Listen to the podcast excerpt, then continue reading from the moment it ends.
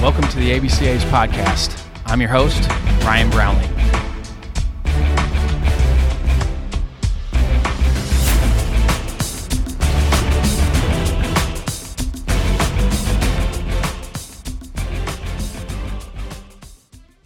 This episode is sponsored by Netting Pros. Netting Professionals are improving programs one facility at a time.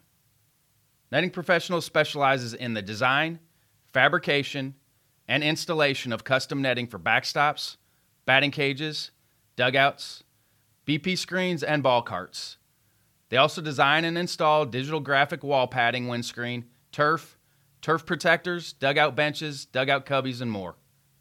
Netting Professionals is an official partner of the ABCA and continues to provide quality products and services to many high school, college, and professional fields, facilities, and stadiums throughout the country. Netting Professionals are improving programs one facility at a time.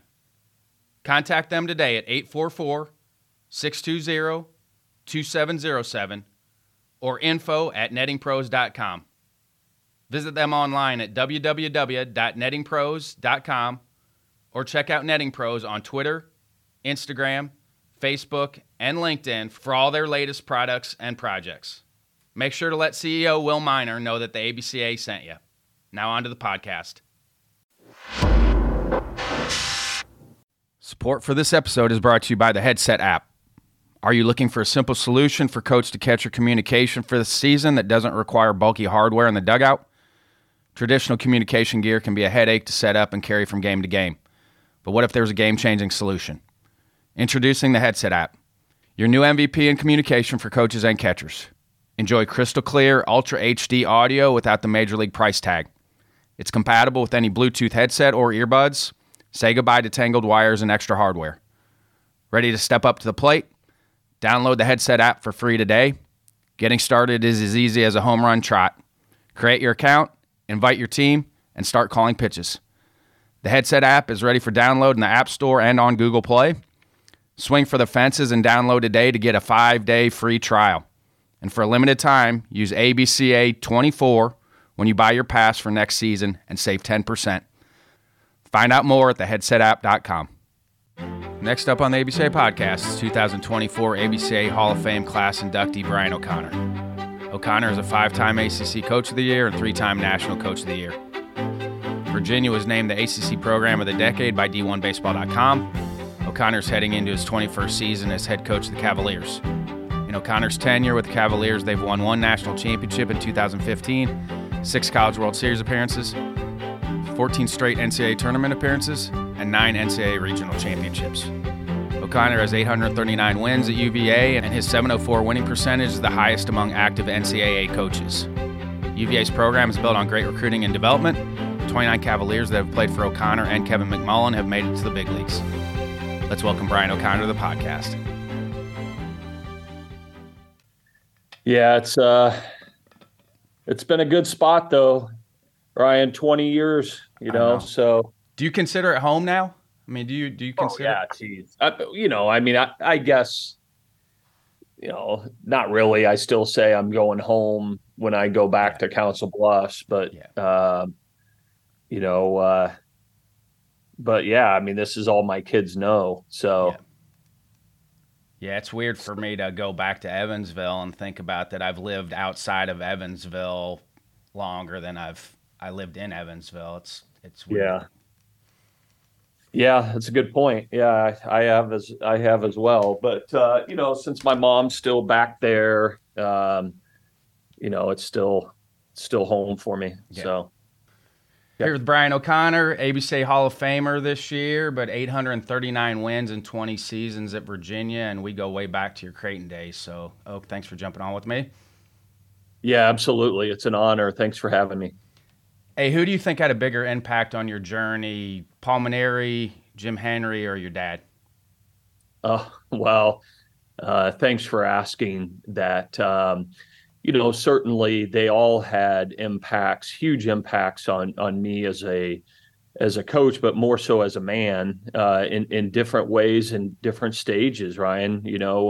Certainly my father growing up, one of 3 boys in Council Bluffs, Iowa, and just the you know, the lessons that we learned, I'm so grateful for, you know, learning great lessons from him, like hard work, you know, that, you know, what it takes to be successful from a work standpoint, and, you know, just one lesson after another. You know, my father was my Little League baseball coach, and, you know, just learned so much from him, more so how to be a man and how to be accountable to what you do. And then, you know, he passed the baton to Jim Hendry, who was my college coach, and just, you know, Jim got me to believe in myself more than I thought that I was capable of. And, you know, watching him be the leader and the architect of our program at Creighton, and just all the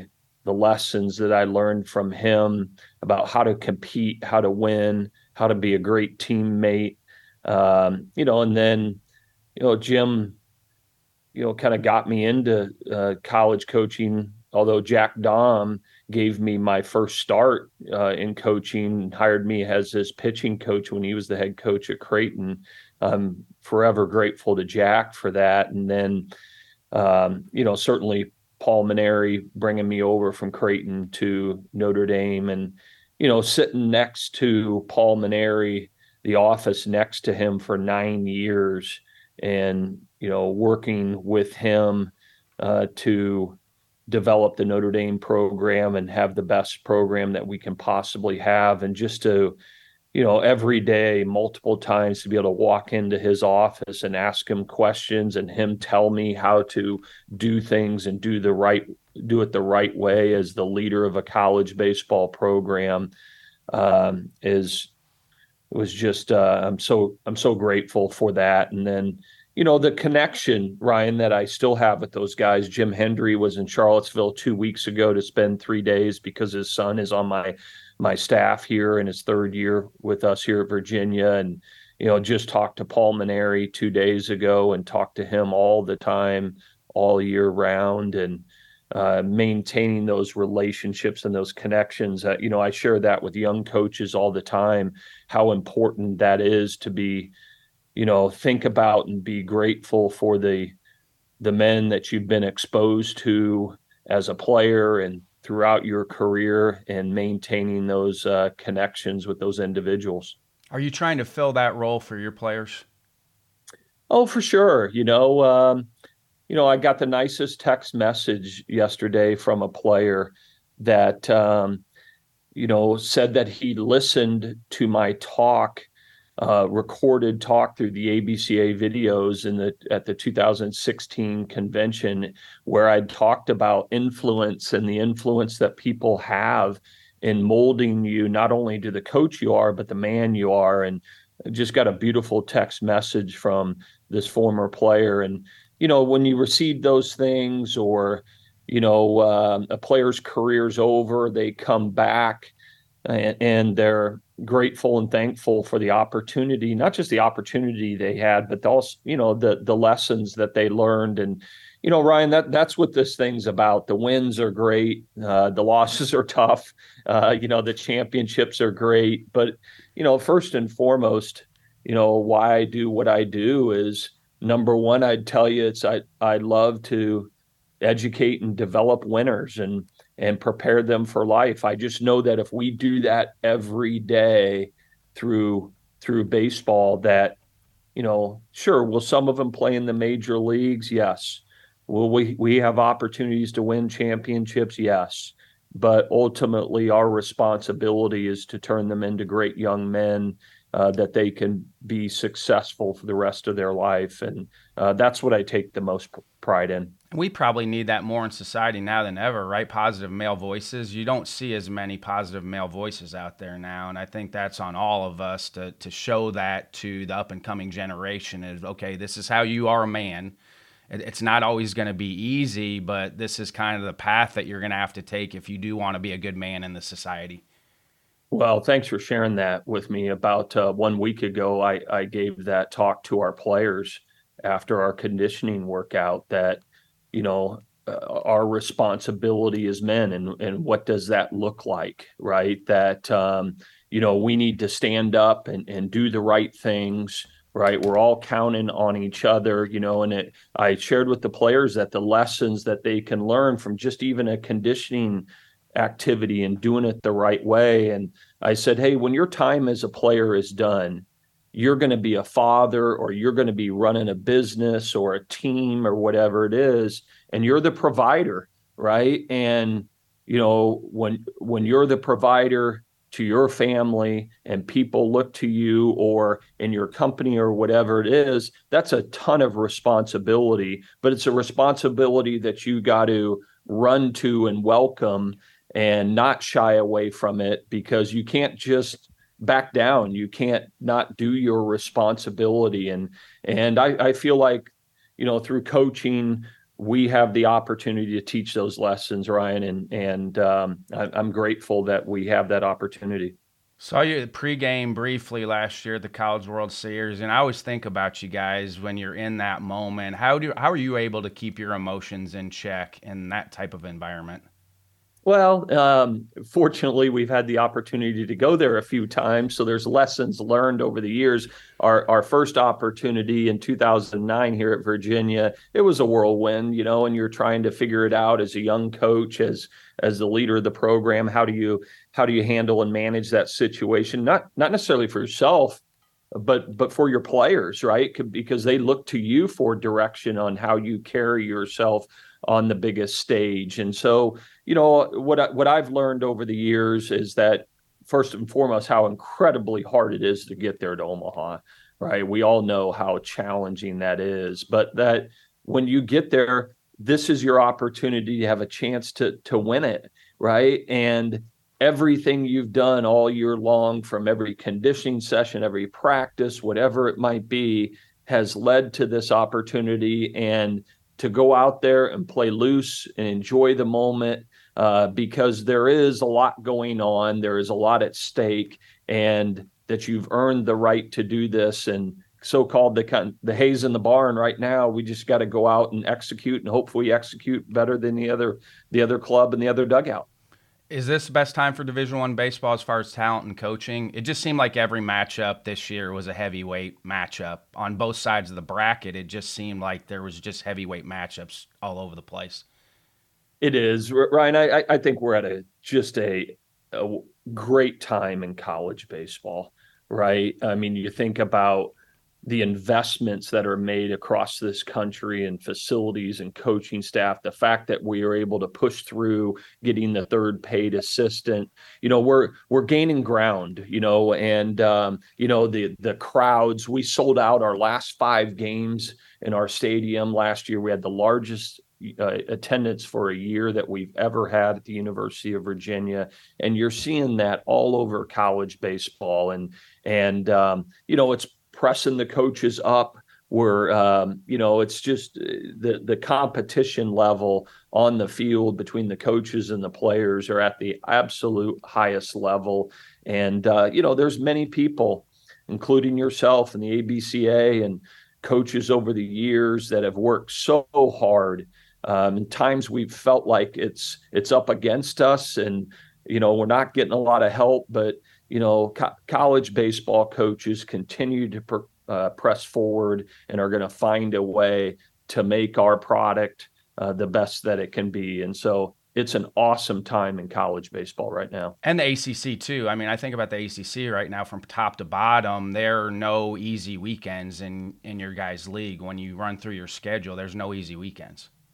There's not. And that's what's great, though. You know, that's why the players come to play in a league like the ACC, is, you know, every weekend that you have to bring it, and it's the best competition. And you know, as a coach and a player, that if you don't play your best baseball in one of those 30-game league games you play, you lose the ball game. There's no gimmies. And that's awesome. That's what you want. And what that then allows is the players to really find out how good they can be. You know, the better our competition is, the better we can be. And we find out how great we can be as an individual player and as a team. And that's what you should want. You should want to be challenged every day at the highest level. I wish you would have stayed at Notre Dame longer, because then Ryan Zimmerman and Sean Doolittle would have ended up at James Madison. That's right. Yeah, both of those two guys, Zim and Du, were both recruited by JMU. We're fortunate they landed here at Virginia, and certainly those two guys, as many others, have had great success in this uniform and have been cornerstones of this program. And what they did after their time here is just remarkable. And both retired now, but really, really proud of what they were able to accomplish. Yeah, I talked to Lee Banks, so he's going to be on here, and just the amount of players that Lee has had come through there. But we talked about just they're good people too, and they like to work. Like that's the thing. It's like they have the elite talent, but then they're also willing to invest the time to get better as players too. Yeah, for sure. There's one thing we all know that, talent's important, but it's, it comes down to how much do you want to sacrifice? How much do you want to work? Every day, do you get out of bed and tell yourself you're going to get better today?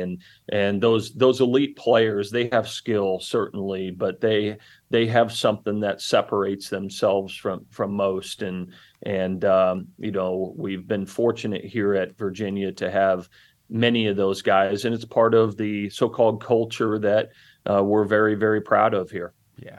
There was a really good article on your website, just the amount of guys that have played in the World Series that played at Virginia. So it was a really good article. And Brandon Guyer was on the podcast with me, so he's done a really good job in that space. So I'm happy for Brandon too. And there's a guy that worked his way into what he was too.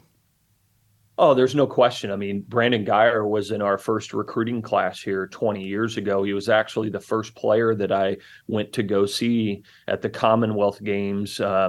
2 weeks after I was hired as the coach of Virginia, went down to the Commonwealth Games and saw Brandon Guyer play and said, we've got to have that guy. And it was the first in-home visit that I did as a coach here at Virginia, and certainly had a great career here and went on to the major leagues to have a great career as well. And just really proud of what he's doing now in baseball and in, development of people and mindset that it takes to be not only successful in baseball, but it's successful in life. And we brought Brandon on to be part of our coaching staff a year ago. He's in his second year with us as a sports mental performance coach for our team, and is doing a great job with our guys. You've always done a good job of recruiting, but also developing players too. Is there a little bit of Jim Hendry in that too? Because Jim had elite players, Creighton didn't, but he did a good job of pushing them to try to get the most out of them. Yeah, well, that's something I learned from Jim is first it starts with player acquisition, right? Who do you acquire? And it starts with talent, right? You got to have skill, an eye for skill, an eye for development and projection for guys to get better. And one of the great things I learned from Jim Hendry is he was able to acquire talent. And then when you get that talent, you got to coach them. And part of coaching is not only certainly what you're doing every day in practice, but more important than that, to me, it's how do you talk to them? How do you motivate them, right? How do you get them to believe that they are better than they think they are? That's what Jim gave me, right? He challenged me as a player, and he believed that I was better than what I was giving. And so that's a talent of a coach, a really important skill and talent to develop young men. And I learned that firsthand from Jim, and have been able to take that and pass it on to the guys that I've been in charge of. And we're so fortunate in this area with the amount of teams that we have. And I went over a couple years. You guys were practicing at Wake before your series, and you did a good job. You kept your guys accountable. They needed a reset because they were just kind of rolling it out there. And you pulled them off, you talked to them, and then you went back to it. But I loved that part, and that's why I still love going to watch practice, because I was like, okay, that's a Jim Brownlee, Jim Hendry move. Like, okay, it's not going great. Let's address it, and then let's reset and get back to it. Well, Ryan, you know this. It comes back to accountability, right? Great players want to be held to a really high standard. And our job as leaders is – it's not about winning the game. It's about the everyday, what is our approach every day, and holding them to a really high standard. And when we don't see them carrying themselves to that standard, we need to talk about it and we need to address it and we need to get, you know, going back in the right direction for what it takes to be successful. And then what happens is when that standard is set and you hold people accountable to it, well, then the wins come that are commensurate with what your skill level. I mean, how do you keep your edge every year? It'd be very easy for you to get complacent, but you're averaging over 40 wins a season. How do you keep your edge? Oh, like I first and foremost, I love building something. I love making something better, right? And we have an opportunity every day to make things better. And I'll tell you, the day that I feel like if I'm getting complacent and I'm content with what we're doing, then this is no longer the job for me. I can tell you that. But I get out of bed every day excited to impact our players, impact our program. You know, all the wins are great. Sure, we've won a national championship, but you know, we're going out recruiting every day, we're developing players every day, and developing our team every day to get ourselves back to Omaha to work towards getting another national championship. And I just, first and foremost, I just love making it better, you know, and I love getting up every day and saying, how can we make this program and this team the best that it can be? Do you have a decompress after the season to try to reset, to get ready for the next one? Do you give yourself some time? And I know it's hard with getting on the road and recruiting because you feel like you get behind, especially as long as you guys play, where you feel like you might be behind recruiting a little bit. Do you have anything that helps you kind of reset for the next year? Well, I'll tell you, I do one thing. I don't take any time right after the season because it's right in the midst of recruiting. We need to get out there and get after it and prepare for the future. But I do, when I travel or things like that, I do take some time to reflect. You know, I keep a lot of notes and, you know, reflect on last year. What did we do great, first of all, you know, in our preparation, in our everyday? What do we do in practice? What did we do great? And what did we learn from that we can improve on, right? And I keep all those notes over the years and try to repeat the things that I feel like we did great and change the things that need to be changed. And so, you know, there's a little bit of reflection time on that with regards to the program and how it's run. And also personally, I do, you know, take some reflection time to remind myself of why do I do what I do. And I think it's important for all of us, whether you're a baseball coach or something else, to reflect and think about why do you do what you do, because it gives you purpose, right? And so do a little bit of that in the summer, but then really kind of, you know, Thanksgiving until, you know, the convention every year is the time of the year that you do get to decompress a little bit, spend time with the family, reflect a little bit. And so that's my time of the year when I get to really put a pen to paper and really think about some things and you know, get ready to go for the next year. Are you spoiled with your staff? You can probably keep a smaller staff than some others, right? Because you have elite of the elite with those three other guys where they just have been able to do a lot and are really good at their jobs.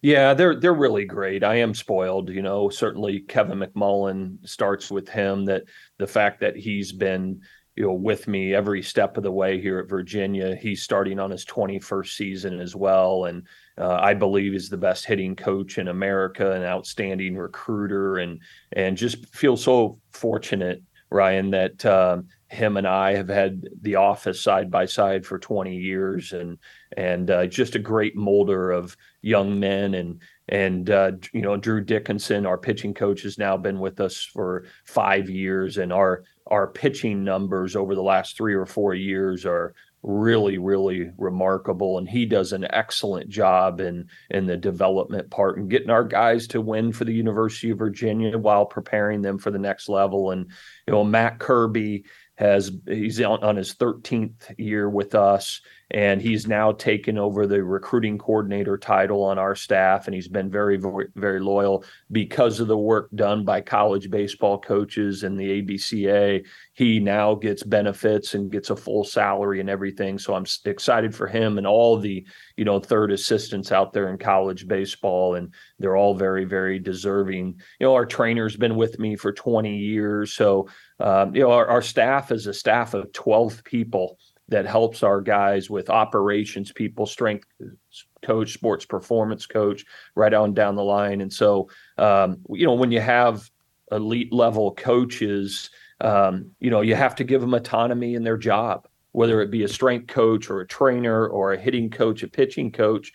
You know, if you're going to keep them around and they're going to continue to be motivated, not being content, you have to allow them to do their job. And that's something I learned from Paul Maneri, that if you want great people to stay and them to be motivated, continue to work hard, you got to motivate them by allowing them to do their job. And I feel so fortunate to have been with Paul for 9 years that he gave me a lot of autonomy in my job, and was part of what helped me prepare to be successful in this position at Virginia. You've done a great job of adding to the facility too. I mean, was that your vision? I mean, you showed up, Davenport's a great stadium in itself, but then was like, okay, we could probably put a pavilion in left center. I used to show my admins at Western Illinois every year. I'm like, we can cut those trees down and put a party deck in left center. Virginia's got it. Was that kind of your vision? Because it's a great stadium as is, but then it's like, okay, we need to do this. We need to do this. You know, that's part of your vision as well, correct? Oh, 100%, Ryan. It's all connected. You know, I believe to be a successful college baseball coach at the highest level, certainly it takes recruiting talent. It takes developing them. It takes a great staff. It takes fans. It takes donors. You know, it takes a lot, but the development of your facility is a key part of it as well. And, you know, I walk out on this field here and always have a smile on my face because I'm so proud of what has been done here, not for what I've done or our staff has done here, but how many people have been involved in making this happen. You know, our stadium now seats 6,000 people. There's, you know, been over $35 million put in it in the last 20 years. And, you know, to think about that, this place is sold out for regionals and super regionals and the great fan support. It takes all of it. And what we try to do every year is do something at the facility for our fans to make it better for them and more attractive to them. And then that has a trickle down. It trickles down to recruiting when they see games on television in a full stadium, or they walk on this field and see that, you know, essentially their seating options all the way around 360 in this stadium where fans can watch the game. And so it's important in many ways, and we've done a terrific job with that. Our donors, our fans, our university has completely supported it from day one. How do you balance that with your players, where you're going to have to talk about the tradition and the history of things, but then also get on to the present journey that we're going to embark on this season? Yeah, you know, that's fun. I enjoy that. You know, I do enjoy talking to the team about who has come before them. You know, it's funny you asked that, Ryan. Is 2 weeks ago we started something that every day we put up a page in the locker room, then we send it to them via our group meeting. That's how we communicate with our team, and we have a one pager called Former Cavalier Great. And it's a picture of a former Cavalier, what they accomplished at Virginia, if they played professional baseball, what they accomplished. And it's to teach our players the history of our program, and gives them pride in the great players that wore this uniform before them. And so I think that's important. You know, that said, you know, it's a new year, it's a new team. That doesn't guarantee you wins because of who's played, you know, here in the past, or the success that the team before you has had. Every year it's earned, and it's a new opportunity for these guys this year, the 2024 team, to make their legacy at the University of Virginia. Does Steven Shock get a page? Yeah, Shock has not been up on that page yet. He's got some work to do. Yeah, he's got some work to do, but he's coming. You know, he's doing a lot right now. I love it. I love it that we have just a distinct voice. He hasn't been that far removed from playing, so he still kind of relates to the players. I love that we have kind of a dedicated area to showcase kind of the lighthearted, fun side of baseball too for the players. Well, there's no question, Ryan, because, you know, that's a big part of it. Yes. For these guys, yes. Right? I mean, they get this one opportunity, whether it be 2, 3, 4 years, to be a college baseball player. And yes, it's serious. We all take it very seriously, but it's surrounded by a lot of fun and should be fun.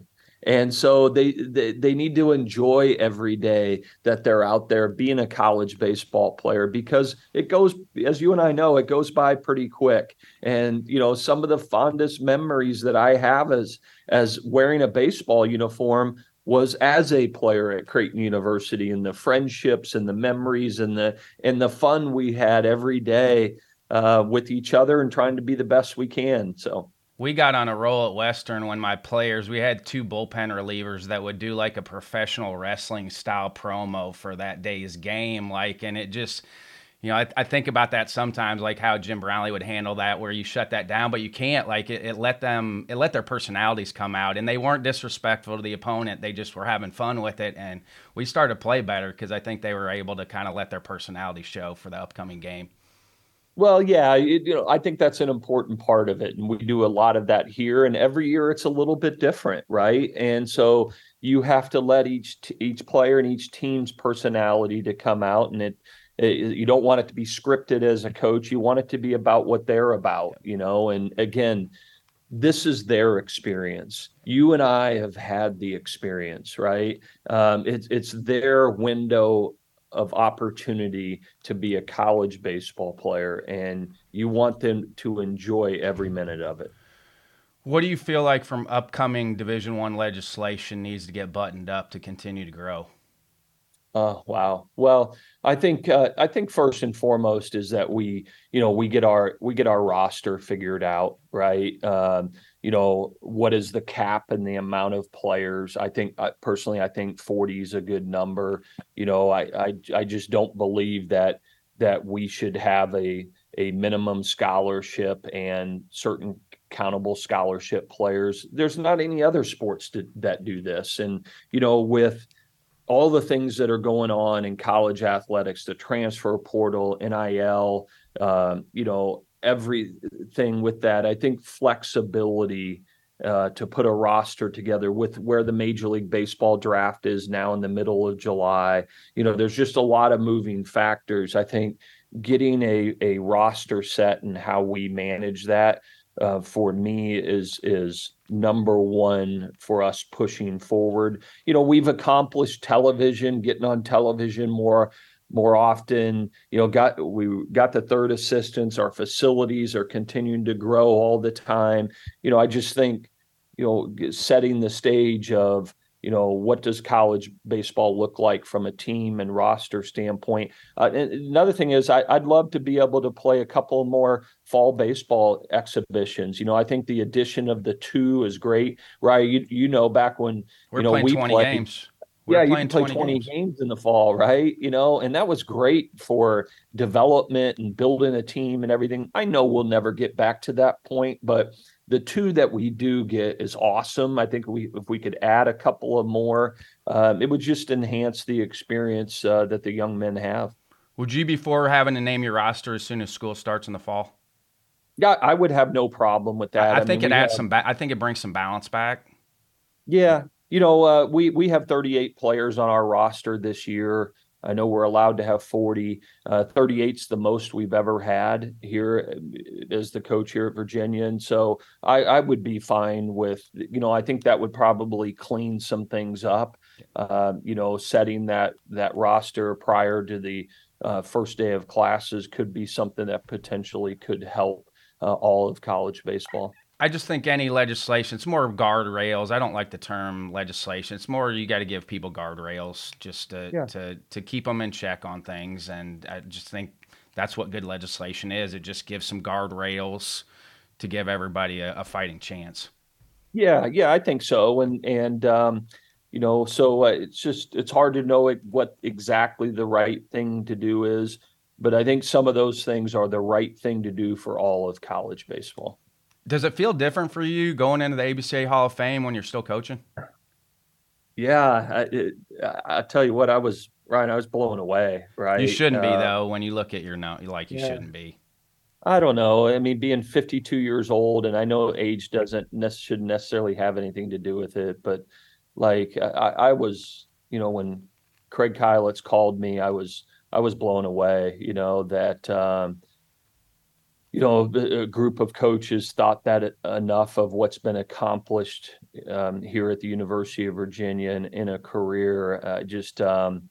I'm so excited to go to Dallas and be there with my family and, you know, and all the coaches that have been by my side. And I look at it, Ryan, as it's a tribute to, you know, the coaches that have worked right alongside of me. You know, this Hall of Fame is every bit as much, you know, Kevin McMullen and Drew Dickinson and Matt Kirby and Carl Kuhn and, you know, right on down the line, all these people that have been by my side. It's a tribute to what they've accomplished. And so it's a special group, you know, a Hall of Fame is, and I just can't say enough about how honored I am. And, you know, I know I'll have 7 minutes to talk when I'm up there. And that's why I started these, because I'm like, they only get like 5 minutes. Like they need to be able to tell their story, which you're just not going to be able to get to in that amount of time. And that's why I started these, you know, 4 years ago, because I just want to pay tribute to all of our Hall of Fame members, all of our award winners. And they've been some of my favorite ones, too. Yeah. Well, I appreciate you doing it, and I know the other coaches do as well. And certainly it'll be an emotional night for me, and just thinking about all the people that have had an impact and have influenced me into how I coach and how I lead a program. And those people that have been right by my side, and some of the biggest ones are my family. You know, I mean, you know, the sacrifice that family makes, your children make, your wife makes, to be in this incredible profession. You know, they know that, you know, I might have 3 at home, our own children, but, you know, this year I feel like we have 38 of, you know, our own children as well on this field every day. And that's how we approach it. And the sacrifices that are made to help these young men be the best they can be is, I'm very, very thankful and grateful for all those sacrifices that people do make. How gratifying is it as a parent to see your kids out doing well? I mean, Ellie was in the office with us for a little bit when I first got here, and to see what she's doing, and how gratifying is that as a parent to see what your kids are doing? Well, it's very gratifying that, you know, every night, you know, that every night at the supper table that you talked about the right things, that you taught the right lessons at home, very similar lessons that we teach the young men that wear our uniform. And then, you know, you just want to help your children see the world the right way, make the best possible decisions, work hard, sacrifice for the things that you want in life. And so when you see, you know, Ellie off in her career and doing what she's doing at the University of Florida, and our daughter Maggie's a fourth year here at UVA, and she's going to graduate from the engineering school. And our son Dylan is the last one at home, and he's a high school junior, an aspiring baseball player that'll go on to play college baseball. And you know, in 2 short years, Ryan, Cindy and I will be, you know, on our own. I mean, we'll always have them, but you know, the house will be empty, and other than the holidays. And so, you know, that's what you want. You want to help your children to eventually stand on their own 2 feet and fight for what they want in life. What's your favorite book behind you? Of all those books behind you, what's your favorite book? Let me tell you my new favorite book. All right, jump on it. Yep. All right. There's a lot of them behind me. This is my new favorite book. This is by Brian Johnson, okay? This is going to be released in 7 days, okay? And Brandon Guyer talks about Arate. Yes, this is a must-have. Okay, not only the book, Brian Johnson has an app. Okay, that's called Heroic, and I cannot promote this enough. I've never met Brian Johnson. I've done my research on him and who he influences, but there is an app out there called Heroic that is the best app as a coach that I have ever seen. I wish Brian would has started this app 20 years ago. Okay, but it is amazing. I would encourage any coach to check out Heroic, Brian Johnson. This is an awesome book. It's, you know, there's short stories, lessons that are either 1, 2, 4 pages long in it.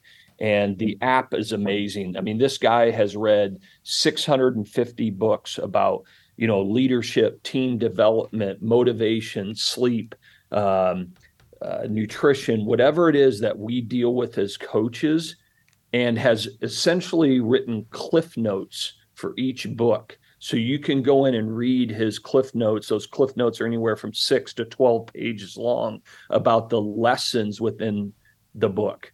And, you know, I've had the app on my phone for about 3 weeks, and I just absolutely love it. And I impress upon anybody that's a coach, that's a leader, to get dialed into this thing. Love it. Because that helps my personal development too. And that's why I always ask questions like that, because it's for the listener, but it's also for me personally, trying to continue to grow as a person with that part of it. So what about your time management? Obviously, you've got a stressful schedule. How do you keep yourself on task personally?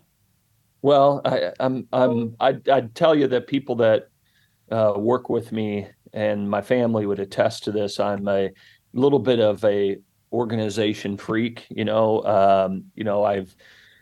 I've got lists of what I'm going to do every day, and you know, for me to stay on point, because you're being pulled from all different directions, and you want to be great at all of it for your program to be as successful as possible, and personally in your family life to be successful. You know, I'm a pretty organized and detailed guy, and you know, what I'm going to accomplish that day, what needs to get done that week. I actually, from an organizational standpoint, I keep everything on my phone.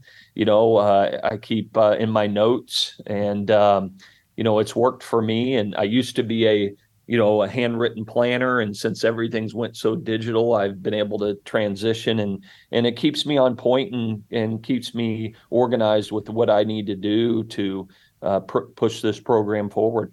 How do you learn how to say no to certain things, though?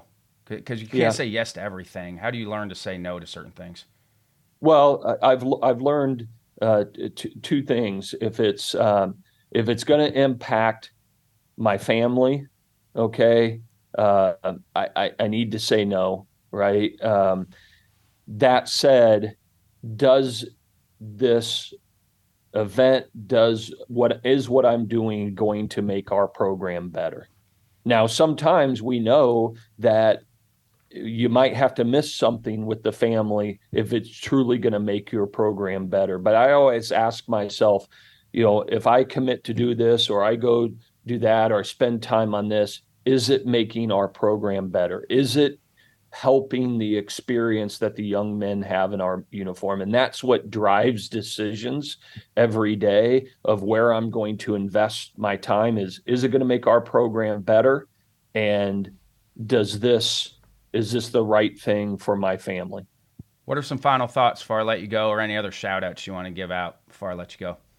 Yeah, just, you know, first I'd like to, you know, I addressed some of the coaches that have influenced me, and, you know, certainly my family, and, you know, the list is long of people that have worked side by side with me over the years. And I'm just, you know, grateful to those people. And, you know, and I just, coaching is an amazing career. You know, I didn't really know, Ryan, what I was getting into. I was with the Philadelphia Phillies at the time playing, and Jack Dom offered me this opportunity to get into coaching. And, you know, that decision was easy for me because, you know, I sat there and said, I want to do for other young men what Jim Hendry, what Todd Winberg, my pitching coach, the influence Elvis Dominguez had on me. You know, I want to influence young men like those gentlemen influenced me. And that's what got me into it. And it got me hooked quickly, you know, because I love the work. I love investing the time to make it better, but every day I love, you know, making a difference and, you know, not only in the program and making it better, but making a difference in young men's lives and the way they think and the way they approach things. And, you know, because of the influence that other people have had on me. And, it's been a great coaching career. There's a lot of years left, a lot of influence. Shout out to Keith Gutton. Keith Gutton's finally retired. I didn't think Coach Gutton would ever retire, but shout out to Coach Gutton. Yeah, you know, and I remember competing against Coach Gutton as a player, you know, playing against them in the Missouri Valley Conference, and what a great coach that he is. And it's an awesome profession. And, you know, I'm just so thankful and grateful for the people that have had that influence on my life. And you know, I'm excited to go out on that field today and have an opportunity again to influence young men and the way they think and the way they approach things. So, Ryan, really appreciate you having me on. Big thanks to the ABCA for everything that the association does for all of our coaches. And I know we talk about coaches, but really what it does is it ultimately impacts the young men that wear all of our uniforms, right? And I know we call it the Coaches Association, but it's partly the Players Association because these things that happen ultimately influence their experience. So just thankful. Yeah, we're trying to weave the whole baseball community together. I feel like that's one of my responsibilities is from pro on down to moms and dads or players, young players. I think we're trying to weave the entire baseball community together. Well, y'all are doing a great job with it. Keep it up. And I'm looking forward to seeing everybody in Dallas. And again, thanks again. It's truly an honor to be a part of this very, very prestigious group. And, looking forward to seeing everybody that first weekend in Dallas. Thanks for your time, Brian. Thank you. I have a lot of respect for Brian O'Connor and the UVA program. They've built a perennial powerhouse. For those of us that have been around the college game for a long time, know how hard it is to build a sustainable program. Congrats again to Coach O'Connor on going into the ABCA Hall of Fame. It's a well-deserved honor. Thanks again to Jim Richardson, John Litchfield, Zach Hale, Matt West, and Antonio Walker in the ABCA office for all their help on the podcast. Feel free to reach out to me via email, rbrownlee@abca.org, Twitter, Instagram, and TikTok at CoachB_ABCA, or direct message me via the My ABCA app. This is Ryan Brownlee signing off for the American Baseball Coaches Association. Thanks, and leave it better for those behind you. And the world keeps on turning, and your life